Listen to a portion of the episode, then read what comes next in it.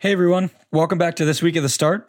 Uh, thanks for joining me. Hopefully, it's either warm or getting warm wherever you're at. I know in New York that's the case. It's a little muggy here. Granted, this is pre-recorded, so I'm sure the weather's going to change. This week we're with Karolina Storr. I probably saying her last name wrong. Um, some of you might know her as Fox on Twitter.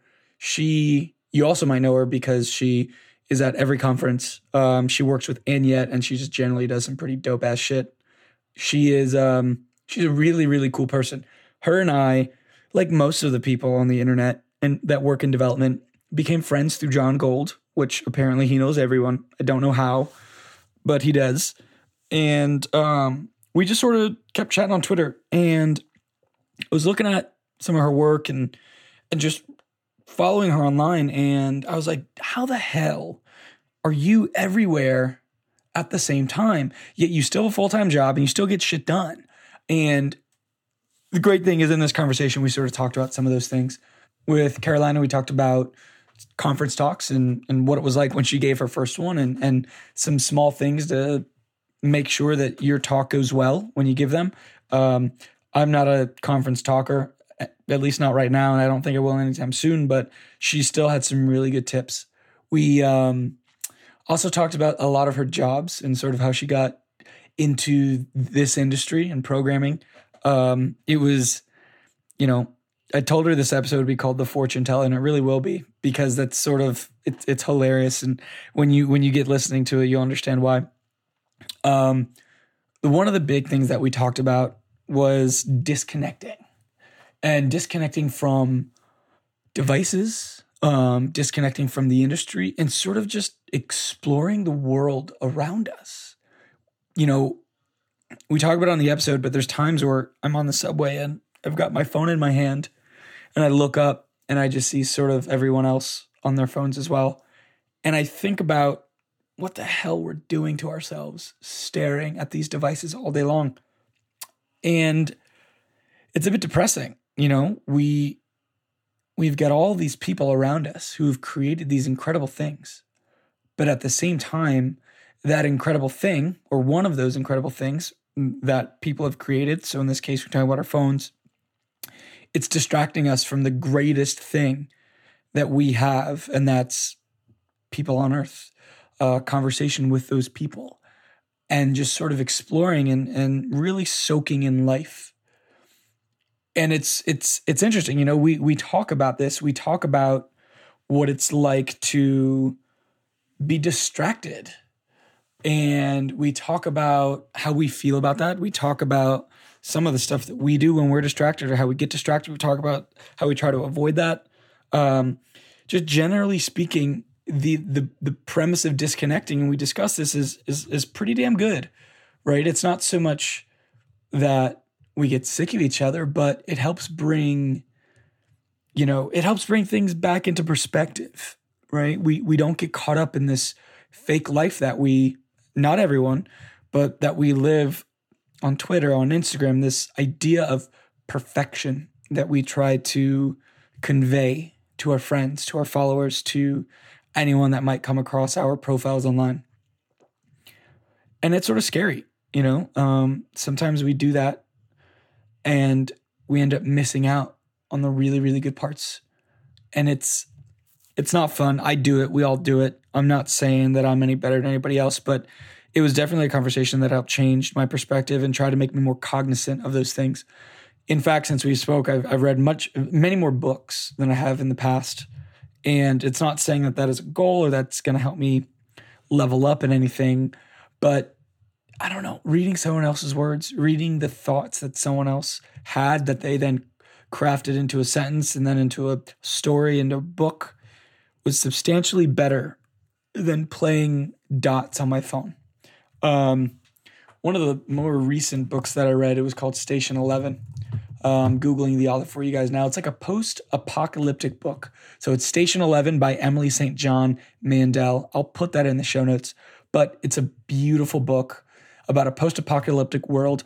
Has nothing to do with zombies. There are no zombies, but it's just the world chronicled through this girl's story. Um, the the main character's story, Kirsten, and how she's surviving and it flip-flops between her perspective a few other characters perspective and then it also goes back in time before this apocalypse happened and what w- the world was like and how these characters were living it's a beautiful beautiful book i would strongly suggest you get it i'll put a link to amazon in the show notes you can get them um, anyways so yeah we talked about disconnecting we talked about her life it was a really really fun really casual talk um, i'm sort of upset that Karolina hasn't been in the city yet because I'd love to get away with her. So hopefully she can. And if she does, I'll definitely update you guys. Um, few housekeeping. If you are not subscribed, I'd love it if you could. Um, if you are subscribed, even if you're not subscribed, share this with your friends, share it with your family. Um, let them know that this podcast exists if you'd like them to listen to it. Um, another thing that you can do is you can rate the podcast. You can also review the podcast. Any of those I'd be super appreciative of, and I'll give you a big hug when I see you. Um, without further ado, here's my episode with Karolina Storr.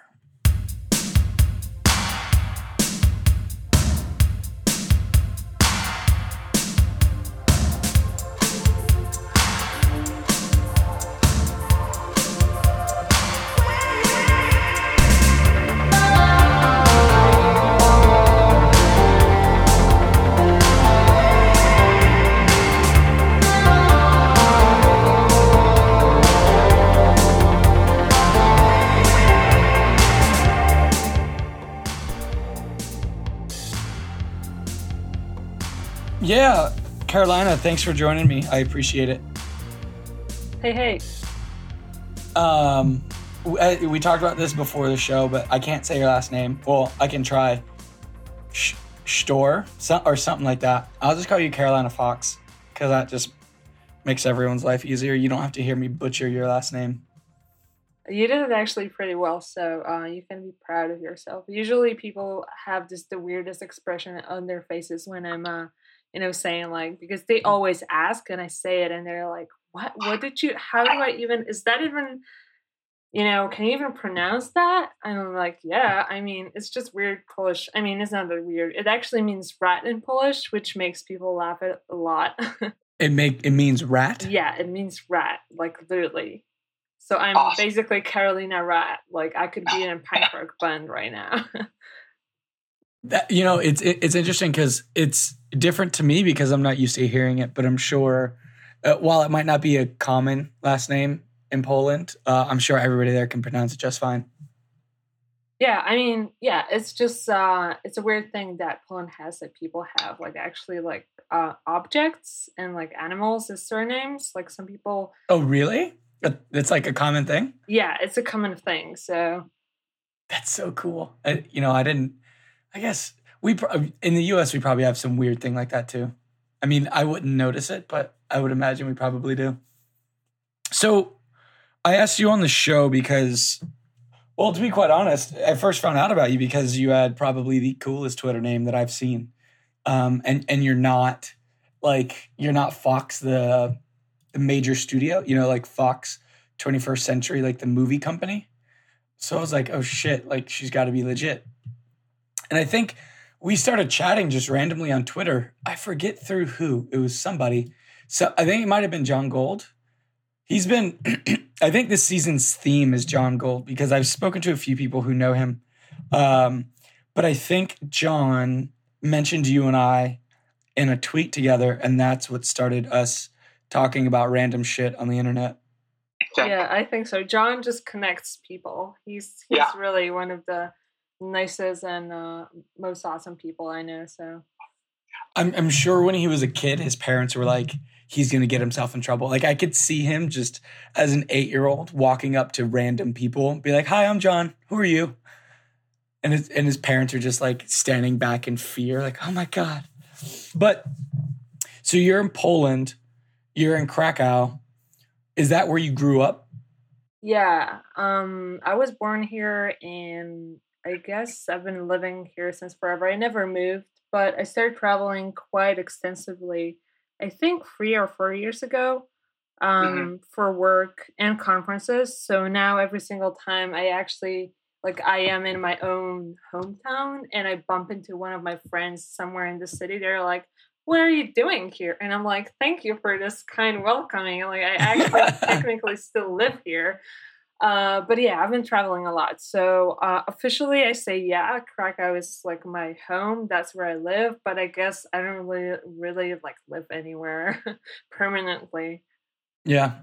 How big is Krakow? I don't know in terms of you know like um square miles or anything like that. I know that it has like at least 800k people, so like it's not a super tiny yeah. city. Like it, it was a capital several hundred years ago. We have a fancy castle. Uh, it's very historic. It's very beautiful. Um, often people say it's very similar to Prague, and people know Prague more than Krakow for some reason. Um, but yeah, I mean, you know, like from the perspective of someone that traveled a lot, it's it has become quite small. But objectively speaking, I guess it's not. Interesting. Um, I asked that because, well, I've never heard of it, but in the U.S., I would argue and say that Florida public school system doesn't really teach you a lot about other nations or countries, for that matter.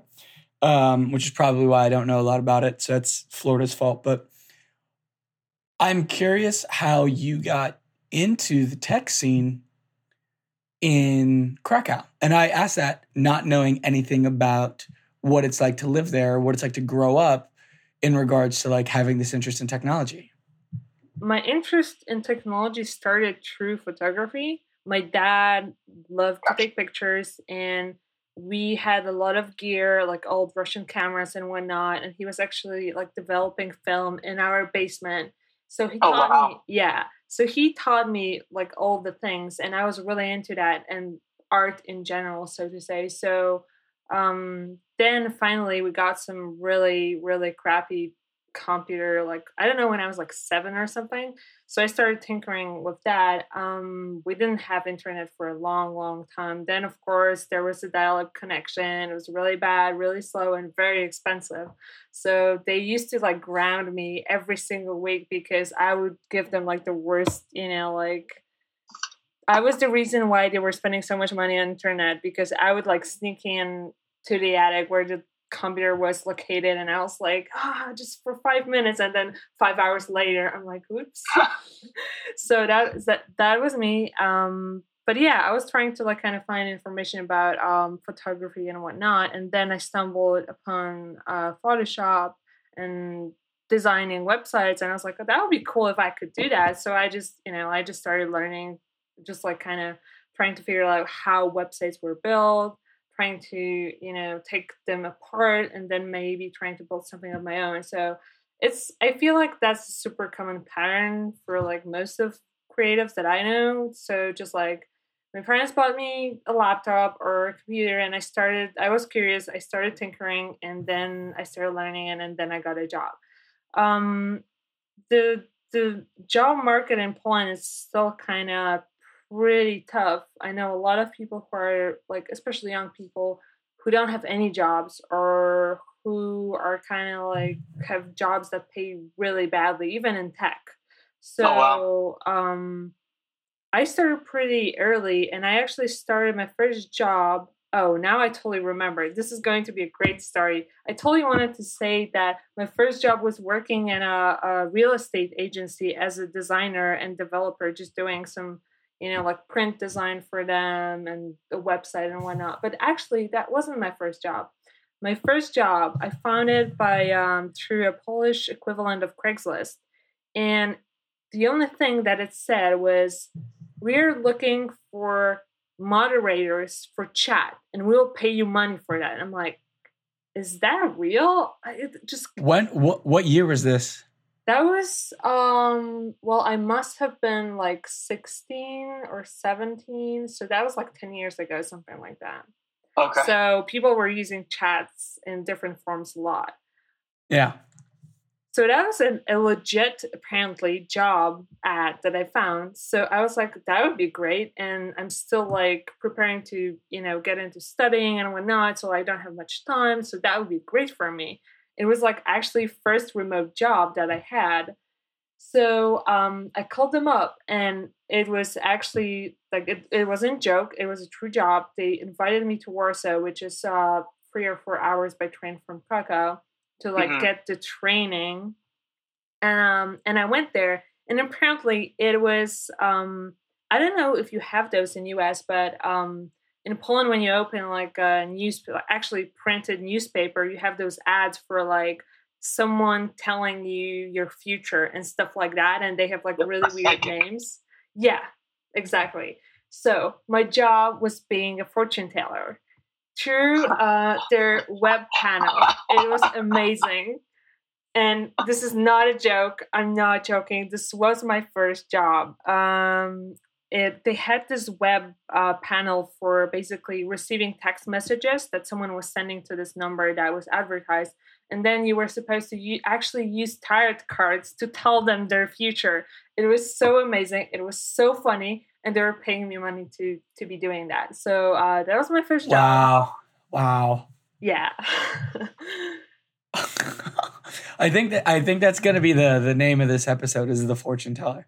yeah, I always forget. I, I almost forgot about that, but it really cracks people up when I tell them. But it's totally true. I'm not lying. Uh, so, but that was obviously just just you know like a job because it was convenient to um you know schedule shifts and uh and make some money aside from like actually getting some education. Yeah. Um, and then I started working as a designer at a real estate agency, um, which basically like it wasn't super interesting, but like I was learning, like I was a total beginner. So um, that was a good experience for me. And then I don't remember what happened afterwards. Afterwards, I think I've joined this company called Applicake, which doesn't exist anymore because right now they shifted to something that's called Pipejump, and it's like a CRM. I think they're one of the most uh, important and uh, famous startups from from Krakow for for sure. They raised a bunch of money as well, and they were all over TechCrunch. If that's uh, you know like a factor for being awesome or something like that. Um, I don't know. So I guess I guess it was just the natural curiosity that I had, and I was into like art and creativity and photography and whatnot. So it just kind of shifted to tech because like I don't know, I was I was curious, and then I was lucky enough and uh, determined enough to be doing that that I searched for jobs. And even if like I didn't really feel like I was the person that would fit the criteria of like a job posting, I applied anyway and I went for all the interviews and I was really excited and I was very willing to learn and I was, I was trying to be super humble and everyone was really welcoming and I don't know, I always usually got what I wanted. So I don't know, I guess that that was my story at least here in here in Poland. That's really cool. So you started when you were 16. Well, uh, in the job market, is that common for people at that age to go out and get jobs in Poland? I know absolutely nothing about Poland, the cultures, workforce, and like in the US, you can you are legally able to work at 16. Whether or not you'll find a job at a restaurant or a mall is totally up into fate's hands. So, were you like the only one of your friends that was working? So I don't I don't think it's actually something that happens a lot here in Poland. There is this um I guess stereotype in a way, although it's cultural as well. Um that you have to go through like your entire education process and then find a job. So you go to you go to like uh, primary school, secondary school, high school, and then you go and study and you get like masters or even two masters because people are crazy ambitious or something and they think that that will guarantee them a job which which was Mhm. true in the past like 40 or 30 years ago but not now so um i i've seen a lot of people who started working at like 24 age 24 25 which i think is pretty bizarre and is really pushing your you know like chances here but um I don't know. I was I was just kind of like I wanted to be independent. I wanted to have my own money and like I was kind of bored in school. So um I don't know. I just started very early and but a lot of my friends were were waiting till they like graduate. Yeah. What did your parents think of this? Uh they were super supportive. I have a really good relationship with my parents and they don't have higher education at all because it was a really tough time in Poland when they were growing up and they weren't like you know wealthy at all so they don't have higher education um yeah they were they are and they were really proud of me so that's awesome it's nice to have like um i could imagine that let's say somebody i don't know technically i think the legal working age in, in the us is like 14 or something like that i think and that's like a stipulation only because back when we were an agricultural um, country, the younger you could get them in the fields to help harvest the crops, the more beneficial it was for you know the farmer.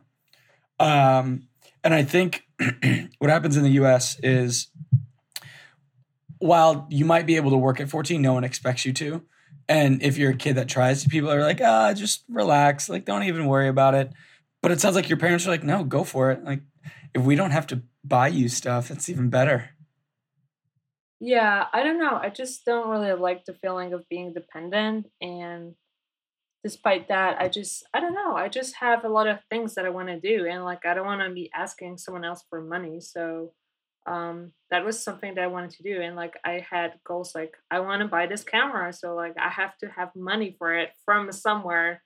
Like, I'm not going to like ask my parents who are like like we weren't in like really good uh financial situation for a very long time like i i know a lot of people who were raised while having a lot of money and it totally spoiled them mm-hmm. um i was raised while not having any money at all mm-hmm. so mm-hmm. um i kind of learned you know like that i just have to make them on my own like if i want things like i just have to get a job and that was natural for me so I wanted to start early. And I don't know, I never had this weird thinking that was like, if I have a master's degree, that guarantees me a job. That was always yeah. so weird to me, even when I was like really young and didn't really know anything about life. Not that I know everything about life right now, but yeah.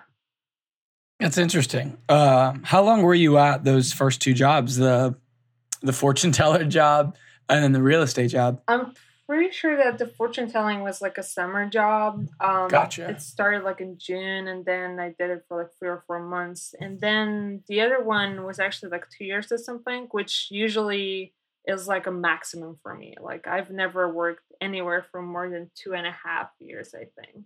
Yeah. Did you know how to how to do the the, the tarot card reading thing?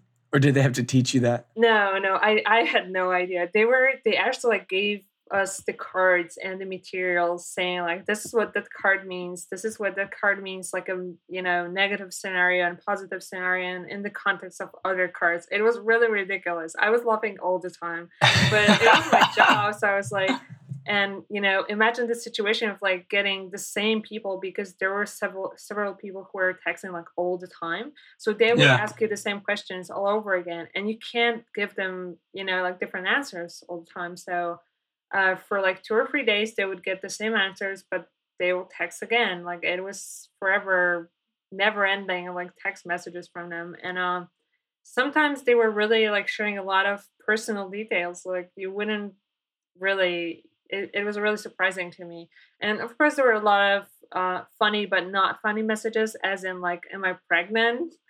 Yeah. where you just can't kind of like you just have to tell them like you should just go and buy a pregnancy test because you really should do that and take care of yourself. but imagine uh, imagine someone who is barely 18 doing that. Yeah. it's kind of ridiculous. Yeah, it is ridiculous. Um so where'd you go after so you did this tarot card reading thing and that was purely just to get some to be independent financially it sounds like then you went on to this real estate gig, which it sounds like was your first professional foray into design, development, etc. Um, and you still have this photography thing, like bug. I don't want to call it a bug because that makes it sound like it goes away. You were still interested in photography as you had been this entire time. Where did you go after that? Yeah, after that, I uh, I've joined this company called Applicake, the one I've mentioned. Oh yeah, that's right. And what were you doing there? Uh, Oh my god, that was so long ago. Um, I think I was doing mostly QA and a little bit of design. I was kind of like scattered all over the place. It wasn't a full time job, so I was just like helping with a bunch of stuff that they needed help with. A little bit of front end, a little bit of design, a little bit of QA. But since it wasn't full time and it wasn't really I was I didn't feel like I was learning a lot. So Yeah. I was hired by a company that was actually based in Australia called XHTMLized as a front end developer. And it was an agency that at the time being they mostly did um like front end conversion as in like PSD to HTML. That was a thing back then.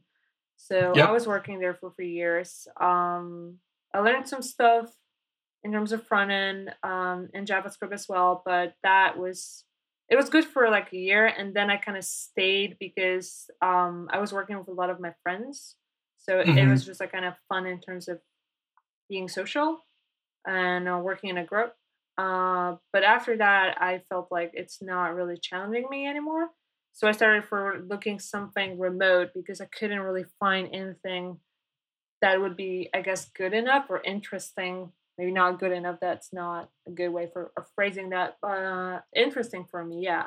Uh, and the startup scene in Krakow at that point wasn't really. It was just starting, so there weren't like a lot of companies uh, to choose from, and I did not want to like work in a huge corporation that wasn't really interesting for me or appealing at all. So uh, that's when I started for you know like looking somewhere outside of the country.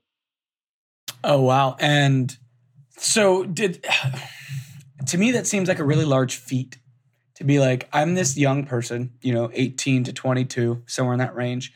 There's not a lot of industry where I'm from. So I'm just going to start looking outside of the country. When were you what year was it that you started doing that? Or what year did you do the HTML HTM XHTMLized? Oh, I totally, I totally don't remember years at this point. Um, I think that was like um four, five years ago when I quit, or something like that. Okay. So like I guess the, the the notion of working remotely wasn't as popular then as it is now. And, and I'm speaking from a corporate side, right? Like companies for the most part weren't all about you know, oh, let me just hire this person that I've never physically seen to do work at a location that I'm not at. So, on your end, what was the thinking to be like, I'm gonna go get a, a job that's remote? Well, I, I don't, I don't remember that I was thinking about it in terms of like the concept of being remote. I don't think that concept was very popular back then, as you said.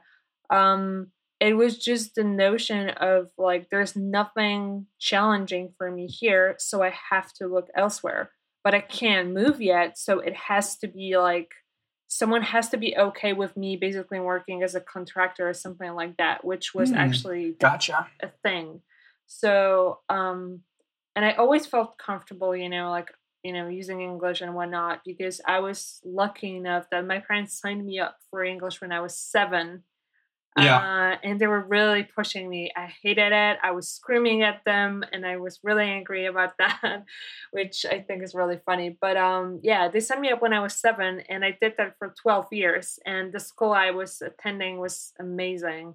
So uh, I think I had a lot of privilege, which contributed to the way I kind of shaped my dirty word career.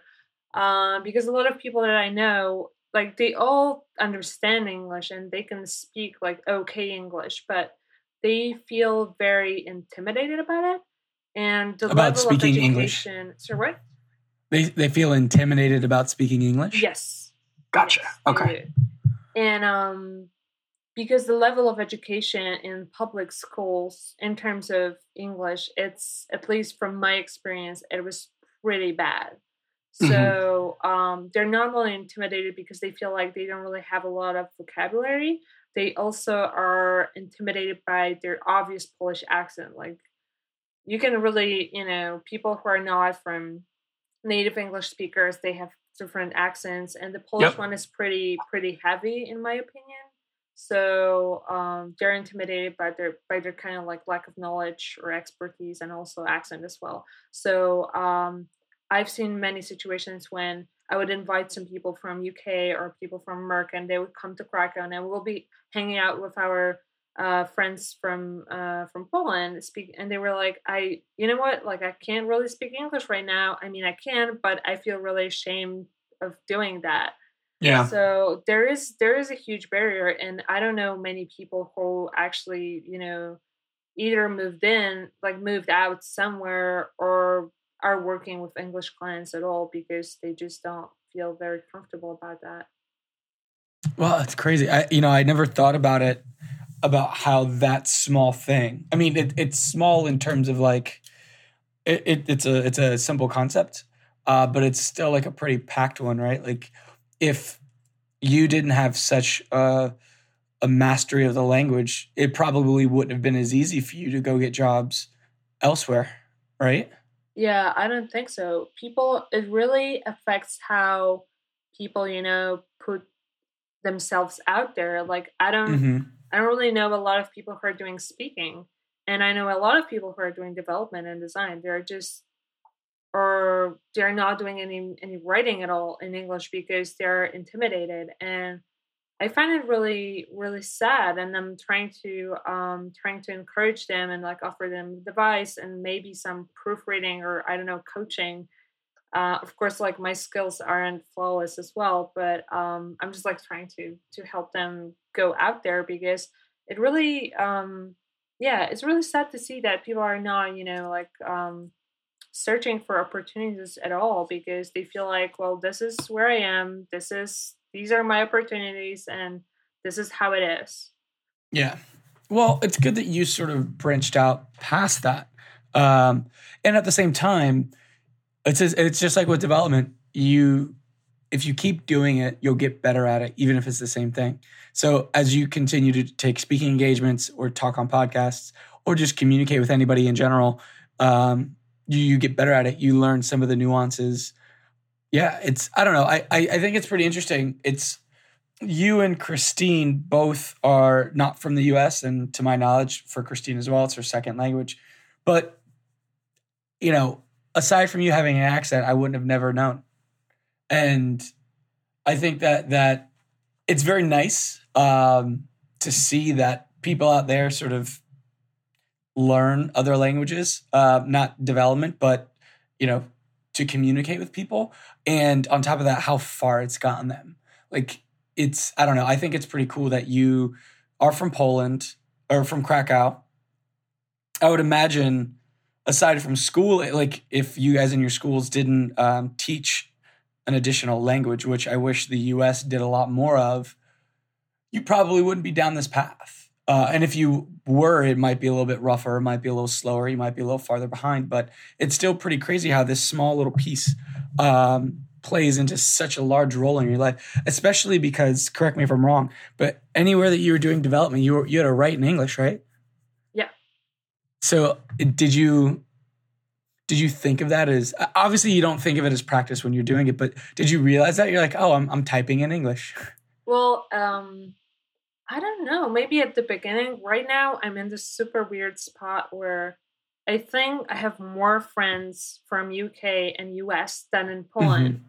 and I'm interacting like in English more than in Polish, especially when I travel, which is obvious. But uh, sometimes I just come home and I'm meeting with my parents and I want to tell them like a story or something about my trip, and I totally forget like half of the words in Polish, which is really bizarre. And I start yeah. speaking in English, and I'm like God damn it. What was what was that word I wanted to use? I can't remember. I don't even how and I need a dictionary for English to Polish because I forgot. So oh that's gosh. a pretty bizarre that's a pretty bizarre place to be at at this point. Yeah, that's great. I, you know, I never thought about it like that. Like the fact that you might not that you would lose the ability to speak in your native language, but that you you speak in English or another language so predominantly that you're like, wait, what was that again? That's crazy. Um, so at this point, you've sort of just to recap where we are in your life story. You did fortune teller, which I think is hilarious. Real estate. You worked at. Um, I think you said it's called Base now. Base CRM. Um, and then you did some remote stuff. Yeah. In all of this, where does the speaking gigs come in? Um, so I think this the speaking gig, the first one that I got was a total accident. Um, I Mhm. was working at uh, this startup called Nodejitsu at that time, and um, I was kind of, I guess, visible in the community in some way. I wasn't doing any speaking at all, but um, someone that I've met at some point here in Krakow said to me, I'm organizing this conference about uh, mobile, and that was like, you know, the beginning of the whole responsive web design notion and whatnot. And we were doing a conference, and they said, I'm doing a conference in Krakow. Um, I need some speakers. It's in a week. Do you want to speak? And of course, you said yes. And I'm like, I am totally, I don't know. I've never done that. I'm super afraid of public speaking. It literally terrifies me. Yeah.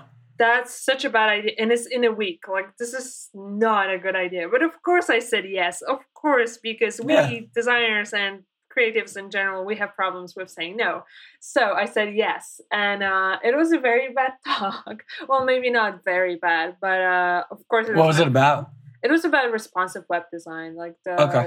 very basic uh, very basics of responsive web design um it wasn't it, maybe it wasn't that bad but i was very stressed and you know like the delivery of course like it wasn't perfect. Um it was a good experience though. I mean it was kind of like a weird um feeling because when i was there i was so stressed. I thought like i'm going to faint in a second and um I didn't really feel accomplished or anything because it was my first dog and like I didn't really know. There weren't many materials online about public speaking. Um so it was kind of like, you know, the whole conference um the conference thing was kicking off, I would say. Like there were conferences but there weren't really like many of them. So uh Yeah. There's like a conference every week now. yeah, exactly. So um, it was it was a good experience. I was really stressed and I wasn't really happy after I did that. But then I got asked again in Poland, and again I said yes. What was um what was the first conference? Uh, the first one I don't remember the name. It was it was called Moby Moby I think Moby or something like it's not famous and they did it only once. Um, Uh gotcha. Okay. and then there was this conference that was completely free um, that was organized by a guy who started a series of uh, meetups about javascript in poland in different cities uh, called meet.js and he did a conference for free at a university and he said well i'm just going to like invite all the people that i know they they did some speaking and they have interesting stuff to say so i was one of the people that he invited and i said yes um that was another kind of like bad performance. I guess still kind of trying to figure out how to even like approach preparing a talk, how to do it, um, how to pick a good topic. And I, I was given a lot of freedom in terms of uh, picking a topic and whatnot. Uh, so I kind of picked wrong, which kind of affected the way I delivered the talk. It was What do you mean? What do you mean you picked wrong? well because I feel Like like, you picked the wrong topic, yeah or just something that wasn't timely at the moment? Like maybe you're talking about a concept that either wasn't like hot at the time, or it was maybe too advanced. No, no, no. I, I, w- what I mean is that I think that the best talks that people do are well. First of all, I don't really do technical talks at all at this point because I don't find them that interesting for myself. Um, but if you're doing a technical talk, like about front end CSS or JavaScript, whatever, it has to be something. It should be something that you are already doing and you know a lot about it because it really affects how you deliver. Like if Yeah. you're like, I want to do a talk about um, performance, but I've only done a little bit and I will just research the rest of it. This is basically usually a recipe for a disaster, and that's what I did. So uh, I was I was talking about um, accessibility and landmark roles and the whole um, ARIA specification. I don't know if you're familiar with that. Um, Yep. Vaguely, I know a little bit about it. Yeah, so I've done a little bit, and I was definitely in- interested in accessibility, but I approached the topic from like from like the wrong angle, and I thought that I will have a lot of time to research, and then you know like have this awesome lecture.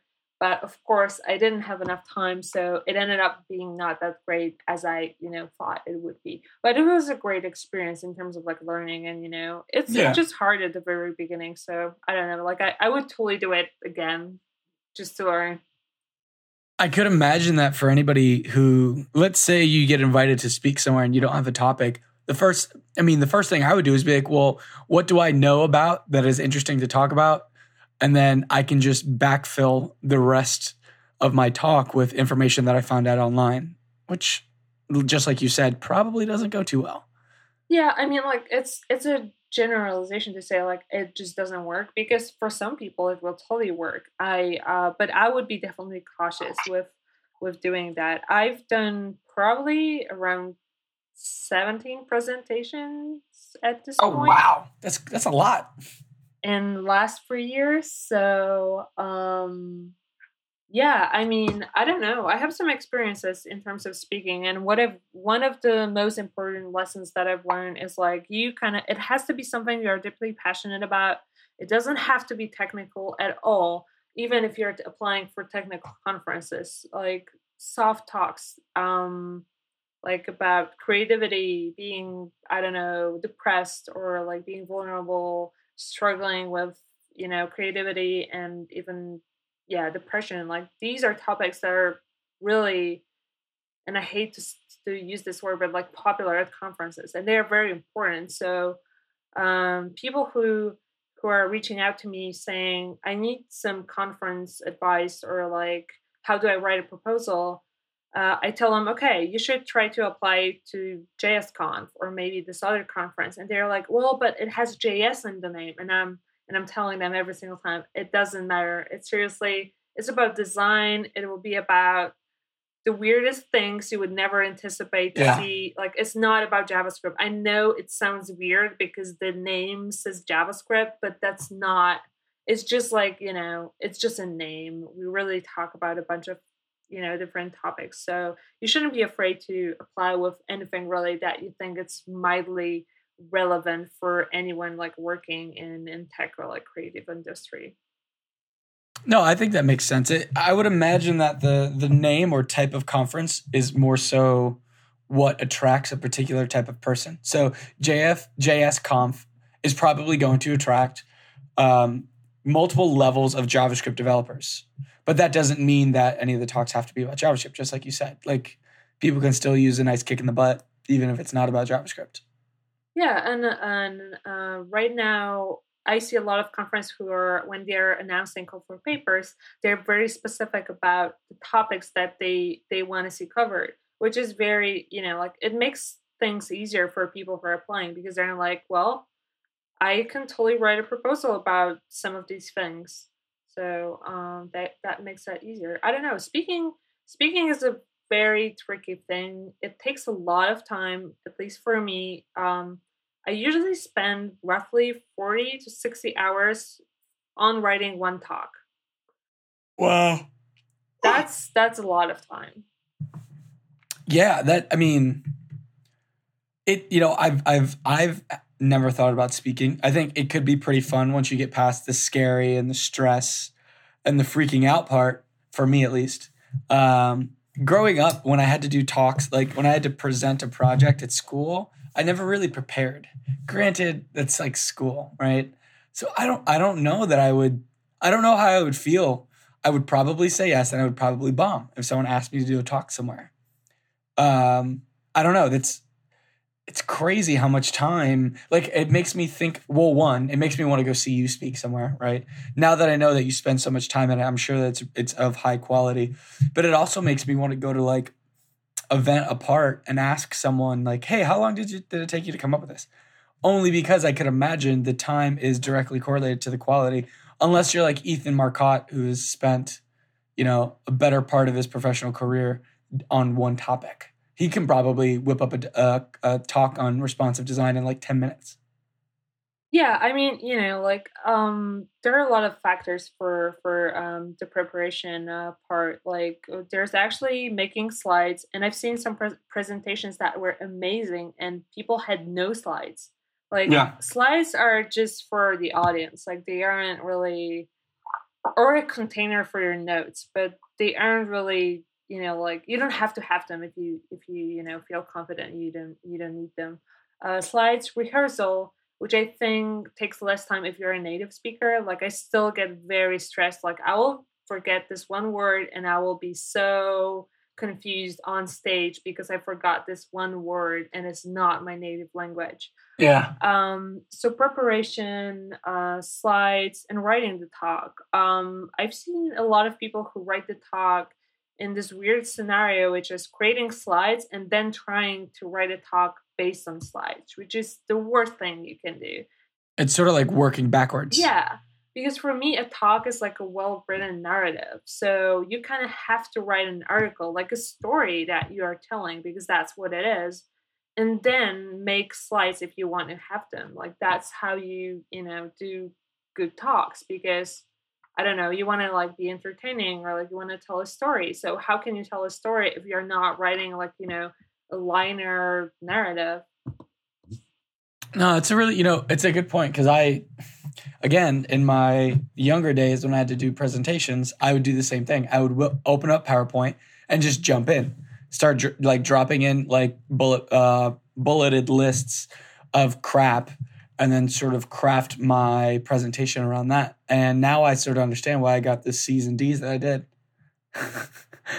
that that is a, that is the way like I write my presentations as well. Like I start with bullet points and just kind of like dropping all the thoughts that I had like while taking a shower or running, Yeah. uh, or something like that. But um, it has to be crafted as a narrative, and you can quite easily, you know, like see if someone is doing that or not.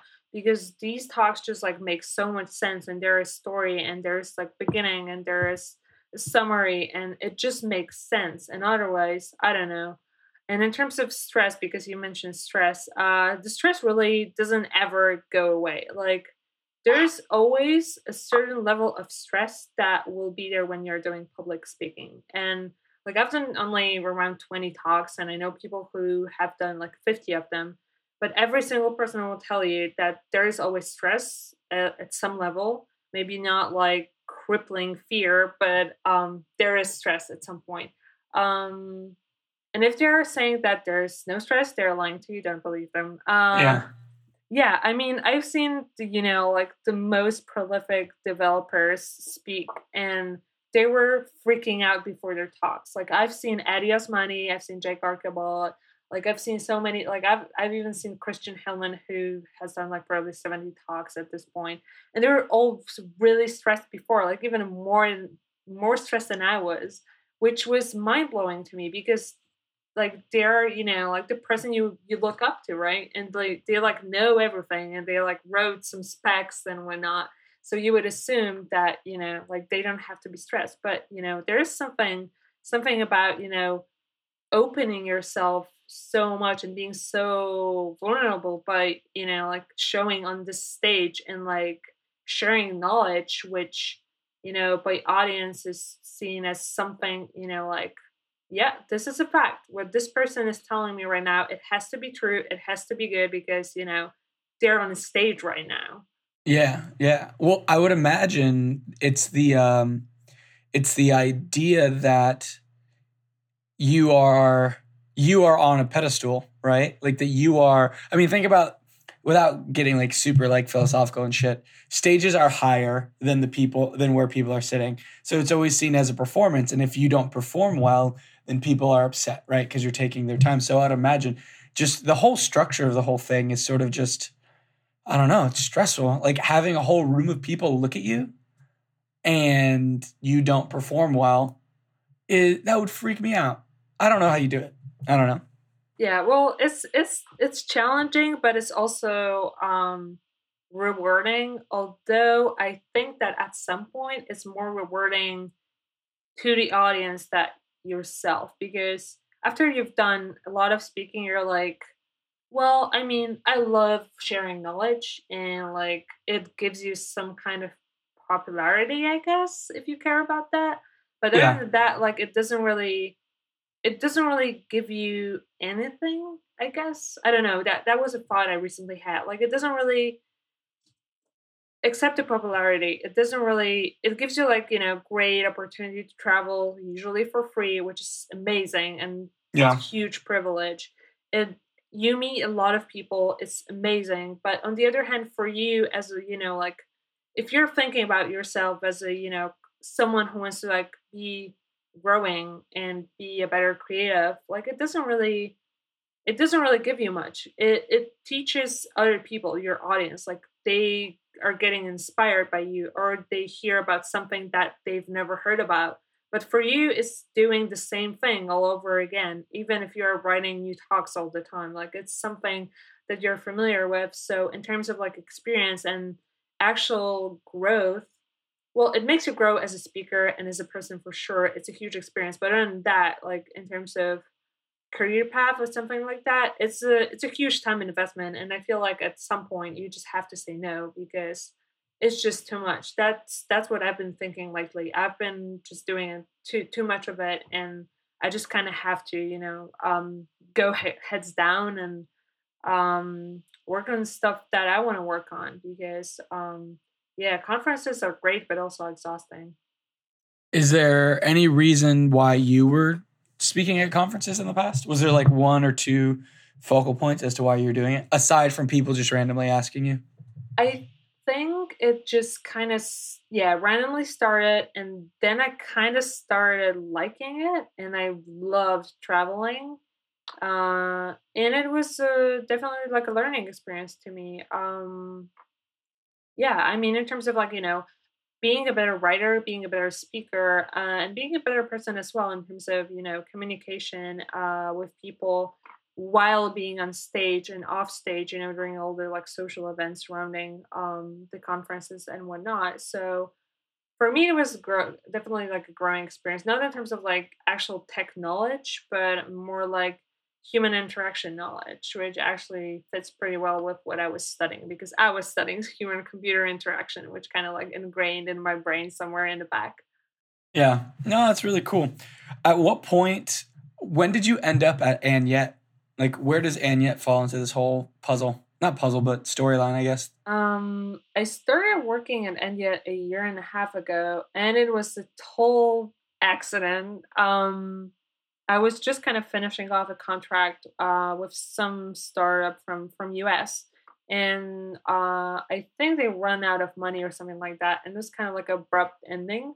So Mhm. um, I started looking for a job, of course, remote again, and um, I was kind of talking to friends on Twitter and asking around, hey, do you know something? Like, I'm looking for something good. I would like to, you know, learn more and work with awesome people. That's really important to me. And then, um, actually, uh, Jan Lehnardt, who is running uh, Hoodie and JSConf EU in Berlin, he told me you should totally talk to this guy, Adam Brault. I think you you will really like him and you should work with him uh, which is Mhm. Adam is uh, the founder of, of &yet. Um, so I had this call with Adam that literally lasted 30 minutes, and it was kind of awkward because sometimes Adam is awkward in a in a funny way.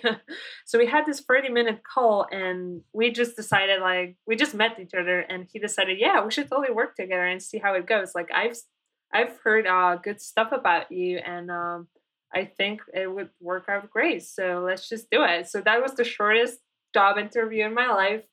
That That's uh, awesome. Yeah, that ended up being the the definitely the best job of my life. I mean, I'm just so you know like happy every single day because I get to work with the most amazing people ever. I actually never, you know, like I don't know. A lot of people get excited about the technology they work with or like the challenges they're facing at their work and i get excited Mhm. about that too but for you know what's more important for me is actually the human factor of it so like i just have to work with amazing people who are really you know who care about each other like genuinely and um that's that's &yet for me. I don't know. Like a lot of people ask me about &yet, and I feel like maybe they think that I'm like kind of you know like buttering it up or something like that. I'm not, but I understand that it might sound that way. Um, yeah, I don't know. It's just a really unique place to be. Um, everyone is really truly uh, caring about each other, and it's kind of like working with family, but the family that you don't hate but really really love. so um, yeah, I've been there for a year and a half. Um, they're in Washington State. Um, but uh, there's a handful of people that are remote there, correct? Yes, yes. I think, yeah, well, not a half of the team, but a significant part of the team is remote.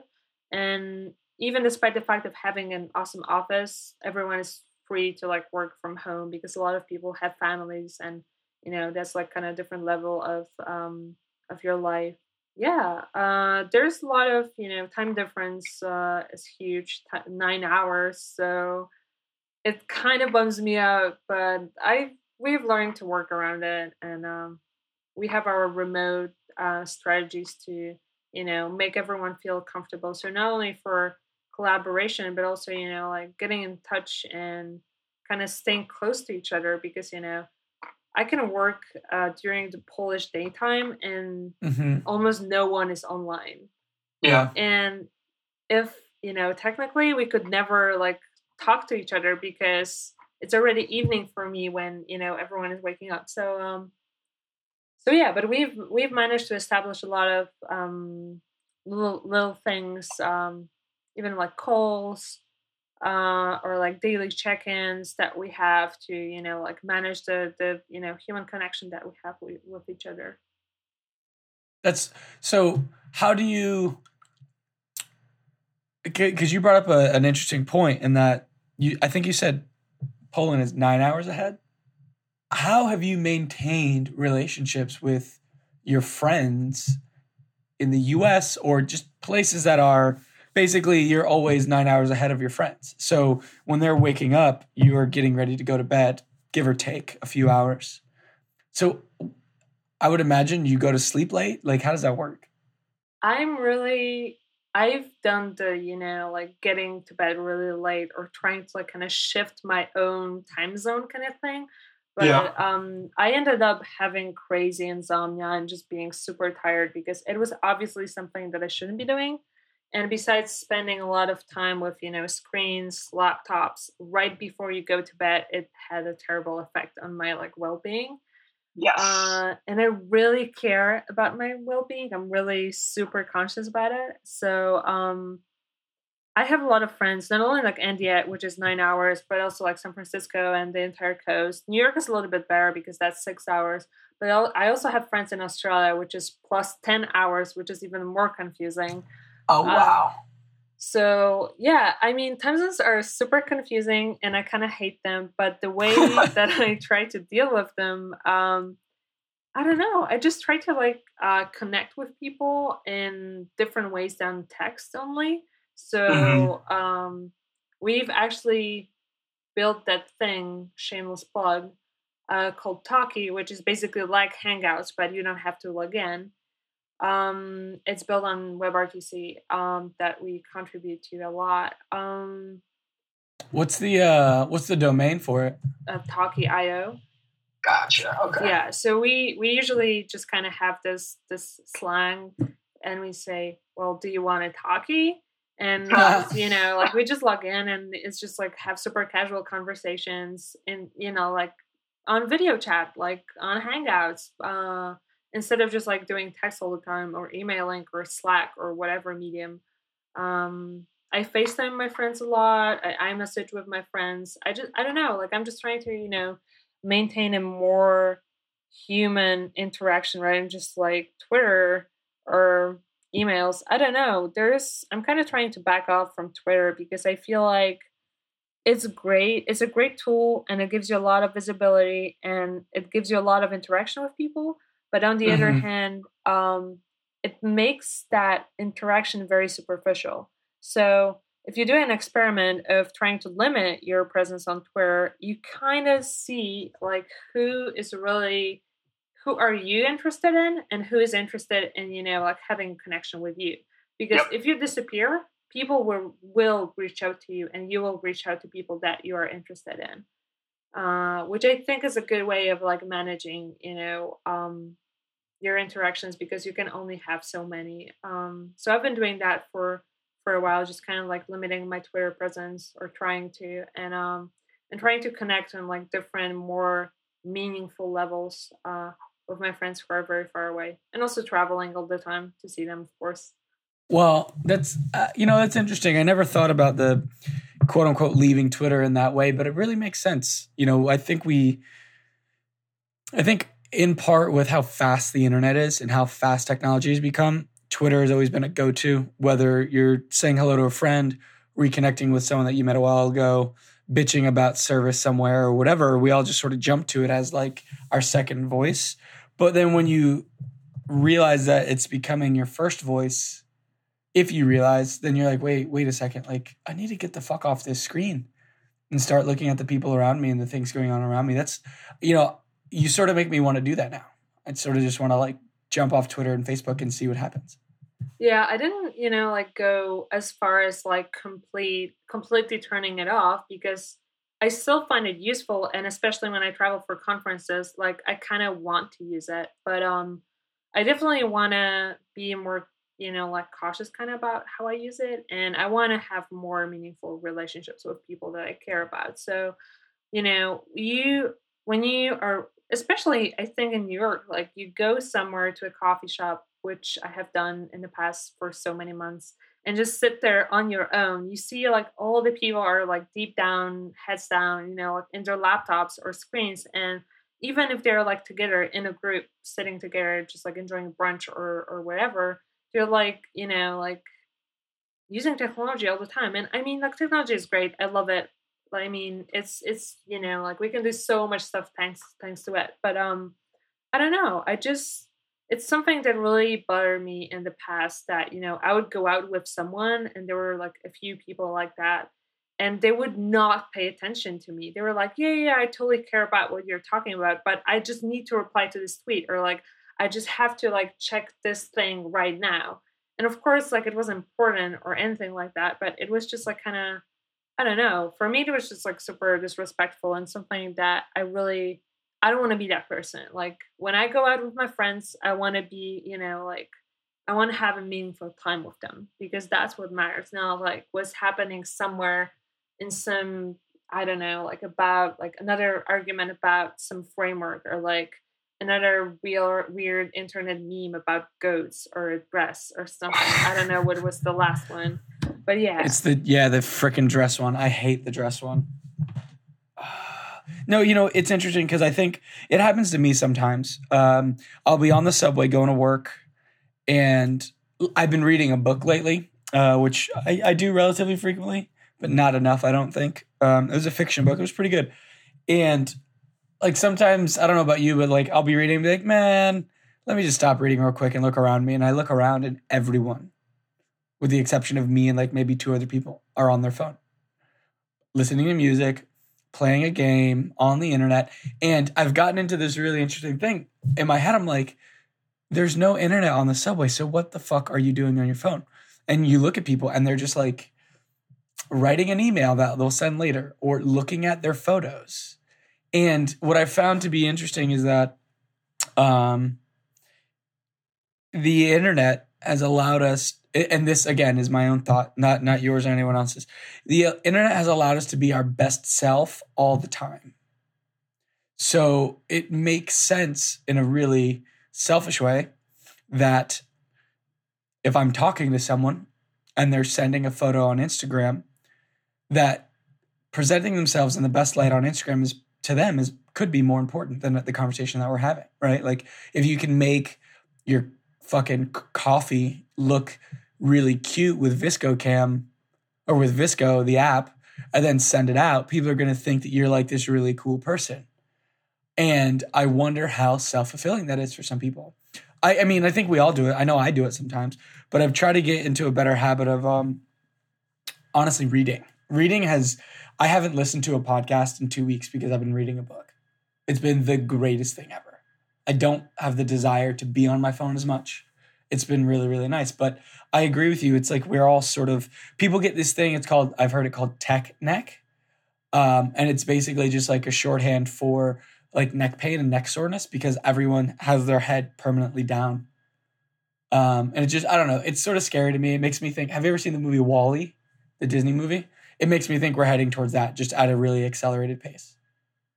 Yeah, I yeah, I have a love hate relationship with technology and that particular um, meaning of it. Um, yeah, I I usually read a lot, and I I'm a total book hoarder. I buy a lot of books in print because I just love you know having something tangible.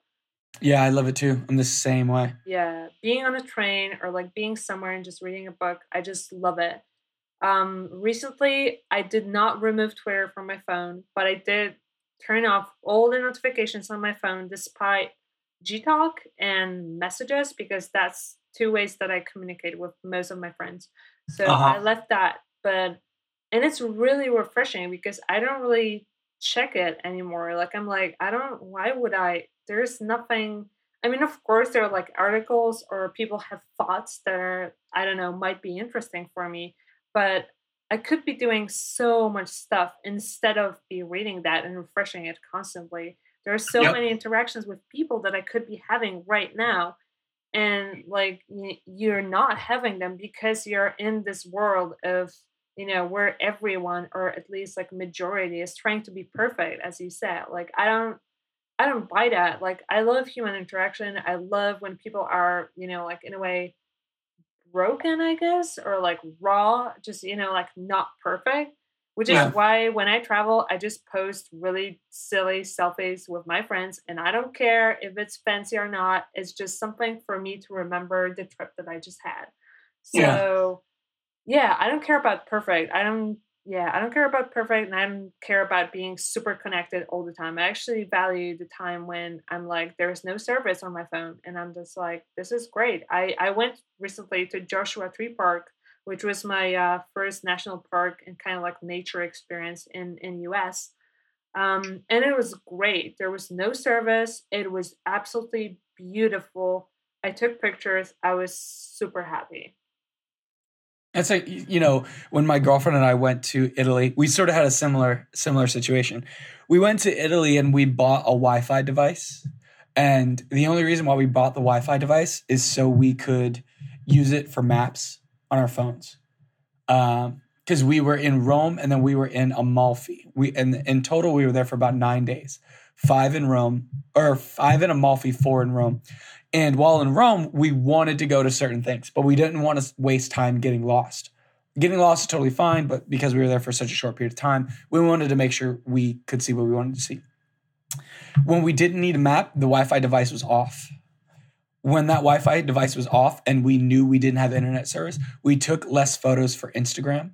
We didn't care about Twitter as much, and we actually got to you know, we went to I forget what the name of the town was, but it uh, it was like right outside of Rome or like right over the uh, the river, and you can walk up to like the park up at the top, and you can see all of Rome, and it was just like really really nice to be there with my girlfriend, and not be like, oh my god, this is gonna be a great Instagram photo. We were just like, holy shit, this is so cool. To look at a city that was built hundreds and hundreds of years ago that has basically all of the world's history just right there and just to see it and enjoy it and appreciate it without the internet was the best thing we could have ever done. It was incredible. And Amalfi was even better because Amalfi, there was absolutely no internet connection. Like if it rained, you didn't have internet. This is how it worked. I didn't know what day it was. I didn't know what time it was. It was the best vacation I've ever had. Yeah, I think I think more people have to like I don't know, kind of understand and embrace that, and you know, like kind of shift their priorities back to where they actually were, like maybe ten years ago or something like before the huge internet bubble. Um, like I remember when I was seven or like even ten, when I was like running around with my friends, we had no phones, like we didn't care, and like people like when you set up a meeting with someone like you had to show up because there was no way to tell them that you're not going to show up or exactly like way like you know more difficult than it is right now. And right now, everyone is like, oh, sorry, five minutes before a meeting, like, I'm bailing on this because something came up, which is fine. But, like, you know, I don't know. People, I feel like, you know, a lot of people shifted um, their perspective and they're like so connected and they have this weird connection with, you know, like their online presence and online life that they think that is the real life or something. I mean, in a way it is, sure, but um I don't know. They don't they don't I don't feel like they appreciate what they have like in terms of friendships. And uh, they don't appreciate when they travel and see or even not travel, just like in their, you know, like hometown or city, wherever they live. You know, it's interesting that you bring some of that up. There's um, um there's an article and on do you know thoughtcatalog.com? Yeah. So I used to read it a lot because it had pretty good writing, and then it turned into BuzzFeed. 10 reasons why you hate sleeping with your boyfriend, like stupid shit like that. And I stopped reading. But my buddy, my buddy Corey, he um, shared a, a link recently. I'll put it in the show notes. And it's about relationships. And actually, this this woman, Jamie Varon, who I know through a few people. I don't know her directly, but she's we have mutual friends. She wrote an article about relationships, cur- like current day relationships, and why most people aren't in them. And basically the premise of it was, or the as far as I read, I didn't read the whole thing. Uh, up to the point that I got to, the premise was most people aren't re- in relationships because we we fear that there's something better else. There's something else that is better that is out there, and I think that sums up the internet culture as it is today. People take photos of themselves because they want to seem like they're better than they are. Right? It's something else that's better out there people bail on you like oh hey let's go to the movies tonight and they're always they always say maybe because there might be something better and it's created this sort of culture at least uh at least in the states here that i've seen and, and i've probably taken part of it myself where you don't really settle on anything and it creates this half-ass interaction with anything that you do right like uh, if you came to the states i would definitely take time to see you because one, we haven't met yet in person, and two, you're traveling from nine hours away in the future to come hang out in New York. So I'd be like, yes, I'm gonna go hang out with you. It would be really dickish of me to be like, yeah, yeah, we can get together really haphazardly. And then because my friend's like, hey, open bar here, I'm like, okay, I'm just gonna ditch uh, Karolina and go do this. Like that's sort of rude. Like if you if you it to me, it's always interesting when you start drawing out these scenarios that we all do and put faces to the people that you're you're ditching or the people that you're passing up for opportunities, you sort of feel a little bad about it. Um, and I think the internet has helped us remove the faces from those things. Like when you can, like you said, with five minutes before a meeting, someone bails, that's sort of fucked up. Like you just wasted someone's time. Someone took the time out to respect you as a person, take an hour out of their day or however long and now you don't have enough respect for them to reciprocate. Like I think that's sort of mean.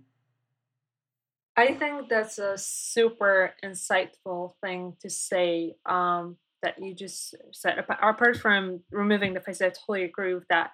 But the other thing um, about you know, like always look, looking for something better. That's such a sad, sad thing, to, you know, be observing. And I totally see it here, like not only US, like I see it here in Europe as well. Like people are so like nothing is really good enough for them. Like the interaction isn't good enough. The place they went to isn't really good. Like I don't know. There's this constant, you know, like grumpiness in a way, or like not being satisfied with life. And I I've been that way myself in the past, but I totally changed my perspective. Uh, partially because I started working with amazing people who are like so, you know, like encouraging and so positive about life in general and so um, mature in thinking about it. Um, yeah, I just kind of started to, you know, like embracing, okay, like this interaction might not be perfect, but this one is amazing. And like, and here I am in this coffee shop, and this coffee is amazing. And I'm super happy about doing what I'm doing right now. And I don't have to be prettifying that. Like, I don't, need you know like internet validation to tell me that you know what i'm doing right now is i don't know good enough or something like that i don't have to pretend a person who like i want to be because i'm comfortable with the person i am and i wish you know like everyone kind of like reflected on that and you know um, started being more that way rather than just like kind of uh, pretending and bailing on people they should be caring about.